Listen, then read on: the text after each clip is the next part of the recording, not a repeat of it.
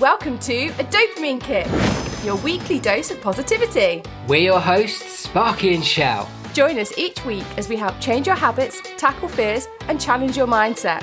Let's get to it! Hello, everyone, and welcome to episode 44 of A Dopamine Kick. Today, we're going to be discussing uh, CBT or cognitive behaviour therapy and whether or not it actually works. If you haven't already, please consider subscribing to the podcast. You can do that by following us on whatever platform you are listening to. And I was going to say, stick around till the end for this week's little kicker because we used to do that loads, didn't we? And I don't know, that's what I mean, habits. But obviously, we don't have a little kicker this week. We might have a quote, I don't know yet. Um, but yeah, if you can leave us a review, that would be absolutely great. This week, we're going to be talking about cognitive behavioural therapy, which both Shell and I have had in the past. Shell is all um, having this recent, so it's kind of new to her. So it'll be interesting to get her opinion on it so far. So I was just thinking about some questions to ask you.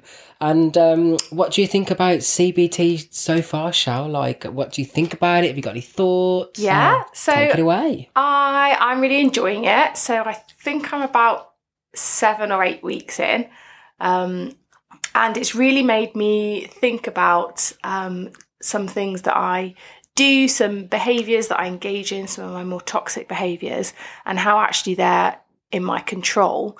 Um, so my therapist uh, has a way of referring to things as magical thinking. I love that. So if when you're worrying about a scenario in the future and you're thinking, what if this and what if that and what if this, she says, well, you don't have a crystal ball. So every time you what if, you're magical thinking. and it sounds so ridiculous and childish that actually it really like gets to me because I, I feel like, oh, I am doing that and it is ridiculous. And why am I doing it? And like, I, I guess I've you know I've always I've I've known that before that you know when you're doing all these what ifs it's not productive and useful but for some reason thinking about it as magical thinking is the is the thing that's like got to me got under my skin and stops me doing it or Yeah. maybe not stops me doing it but reduces the amount that I do it Ah, right, okay. So, do you find that when you put these techniques in action, so I'm, I'm, I'm, I'm assuming they gave you some like ways to deal with the way that you're you're thinking, like black and white thinking, maybe, or something like that. Do you find that those tips work for you? Is there Um, anything in in, in particular? I'm sorry, I'm coming out with loads of questions. I know now. yeah I've been a little bit attacked here but it's fine Maybe we'll just keep that question first. It's uh, do you know why? Do you know why all these so questions? So enthusiastic about this topic Sparky Do you know why I'm asking all these questions? Because usually we say we're going to do an episode about questions, right? And then two questions later, we're like, I have to end it because we've rambled on for so long. That's all we've got time for. So I'm trying to get them all in. get all like, the questions in. Uh, but it probably, probably just to answer the first one. That What was the first one again? You, don't, you don't know, do you? Because you, Oh, you rambled. I was hoping you'd remember because I can't remember the question. Do you remember? um, did you? What was the second one? Can't remember. oh no. Okay, well, let's scrap both of those questions. Um, Oh, oh, I remember. I remember. I say, okay. So the question was, no,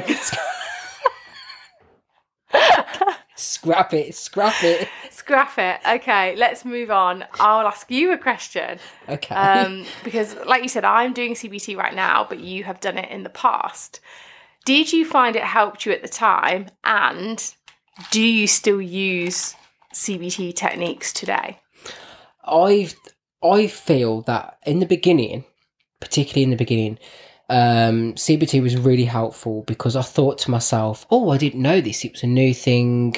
Uh, I was more focused on it. I don't know. I went in a setting where I was there with people, um, so there was more of a commitment to go because I got to know some of the people that were there. I did it more in a group setting, and I found it really useful in the sense that I was thinking, oh, I, I didn't know this. I didn't know that I thought this, didn't know that. And obviously, you get the worksheets and you do all the stuff.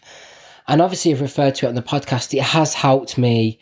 There's certain things that stand out from it, which is that court of law, you know, thinking about your judgments and is it real? You know, is this something that you're overthinking? What is the evidence that you've got for this?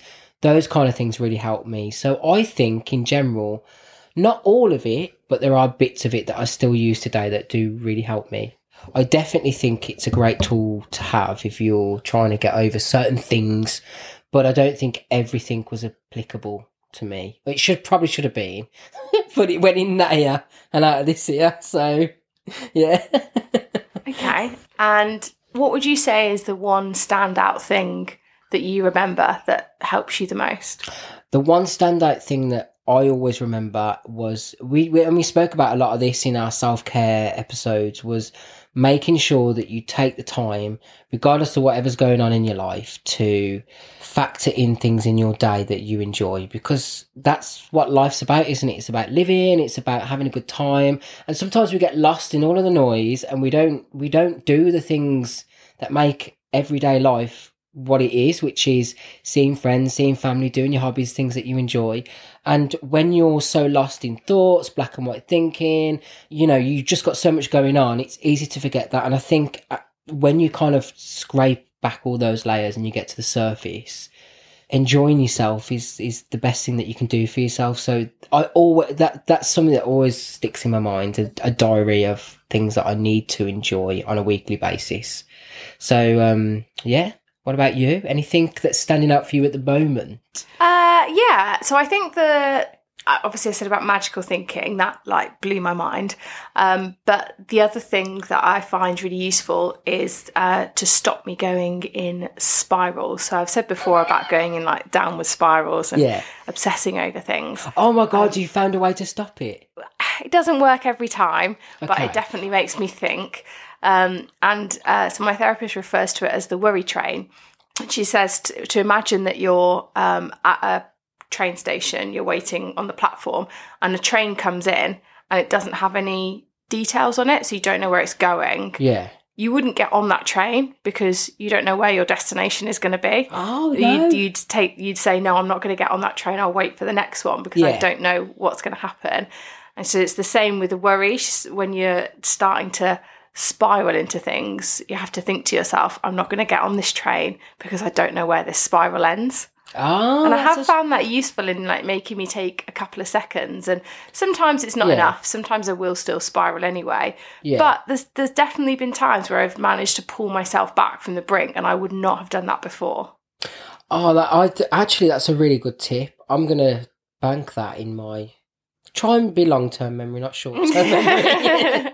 but I really like the analogy of you wouldn't get on the train Yeah, if you wouldn't know where the destination was, and you wouldn't. Yeah. So I guess yeah, you it, it's the same principle really, but quite profound. quite profound. Yeah, yeah. quite profound. I, this is what I love about CBT. This is this is probably the biggest thing for me. Those little nuggets of goodness that you get from just people's different experiences. Like I never had that, so I had the court of law one. You've got the train, you know, and they're all things that hopefully they're going to be useful to the people that are listening to this podcast. If you have any. Like if you've been through CBT or just in general you've got any tips about how to deal with life in general, then send them our way because we'd love to hear them. We are always in need of Yeah. new tips. And if the yeah, and if someone's doing, if someone tells us a really good one that really works, then obviously we'll credit you as well. and then definitely try it out. yeah, definitely. So, do you feel like CBT is going to be something that you're going to use for the rest of your life? yes, I do think I'll use some of it. Um, I like the way it sort of reframes how you think about things, and like nothing that has been said is things that I suppose I, I didn't already know. It's just thinking about it in a different way Yeah, and in a way that's more helpful. So I think I will use parts of it, but like you said, there are, there are bits that I just don't find that helpful and maybe Mm. don't apply to me. Yeah, I know. I do. I do know what you mean. There are different things. Everything's useful, but it's whether whether it's interesting enough to apply it. ADHD. oh, don't you start. you just said the same thing, so it started with you, ADHD. It's very true. We're just going to keep doing this now, you know, guys. Through each of these episodes, we're just going to start going ADHD. Well, next week we'll know about me anyway. yeah. You still don't have your date yet, do you? No. Because they rescheduled yours, but mine mine is this week. I'm just I'm just gonna say it now. if I don't have ADHD, I'm off the podcast. if you no, if you don't have ADHD, you can't say anything about me ADHD. What do you mean? You can't make fun of me. Okay, it's I, not- I wouldn't well- make fun. I would only make fun of you in light-hearted jest. Yeah, but it wouldn't be ADHD versus ADHD then, so you'd be discriminating. I'd be discriminating. Okay. I mean, I think it's unlikely that I'll come back without something. I don't know. I've got a few theories. Right. Well, let's not go there because it, a week is not that long to wait. So. Yeah, it's quite close though. So I guess like obviously we spoke about it before. You said you were feeling nervous. I have you've had a few weeks. Do you feel a little bit better about it, or are you still feeling sort of similar? No, I still feel similar. I still feel like I I think it's just crazy imposter syndrome. Like I just feel like um, I'm going to be like laughed at because it's ridiculous to think that I have ADHD and I don't have it. I just have the symptoms because I'm a fraud. Like I definitely, Yeah. yeah, I feel like the, I feel like it's a test that I can't prepare for, and I'm going to get the answers wrong. This is where CBT needs to come in. I know, I know, and I have, I have. what evidence do you have? I don't, I don't have any, and I, I have been working with my therapist and trying not to get obsessed about this. And I promised to stop because I was getting into like research spirals and yeah, like spending hours just looking up symptoms and stuff. And I, I have managed to stop doing all of that, yeah. but I am still very stressed about it. Yeah. Well, the one thing that I would say in evidence when we're using CBT, so we're going to use a real life example of CBT uh, on the podcast now, guys. The evidence suggests, right, that it can't be an attention seeking thing that you're doing in, you know, imposter syndrome because you weren't the one that even come up with it. This is true. Yeah. So it's true. not like you were thinking about it all along. Your therapist said to you, "Uh, um, "Do you know that you possibly have undiagnosed ADHD?" And then the spiral started, which which obviously is an ADHD symptom. yeah. That's so, true. So you can't looking at the evidence. The clear evidence in a court of law, there is no evidence to suggest that you started this to attention seek. So you shouldn't think that. Well, you know, seeing as it's as easy as that, I'll flick my switch. yeah, that's it. You and then everything's all okay. and that is the end of our Sunshine and Rainbows podcast. So I guess we should we should we should wrap this up by saying about whether uh, CBT works. And the one thing that I would say about CBT is I believe that for me this is my this is only my experience by the way. I believe CBT really works, but the one downside to CBT is CBT is something that you do and then it's easy to put away in a drawer and never think about it again. Put all your paperwork in a drawer or put all your ideas in a drawer. And I think that's the downside of CBT. So if you consistently There's almost as no one to hold you accountable Yes. afterwards. so CBT works because you're working with someone at the time you're accountable, it's working really, really well, and you think, oh my God, this is amazing. And then afterwards, that person goes away, therapist goes away, and then it's like, oh no, I'm on my own. And then that's the part where it kind of goes down, which is, which is one of the downsides of CBT as a therapy is it works really, really fast, really quickly, but long term, it's whether keep, people keep, keep the management of it. Yeah. So it's easy to kind of just disappear and fade into thin air. So it does really work.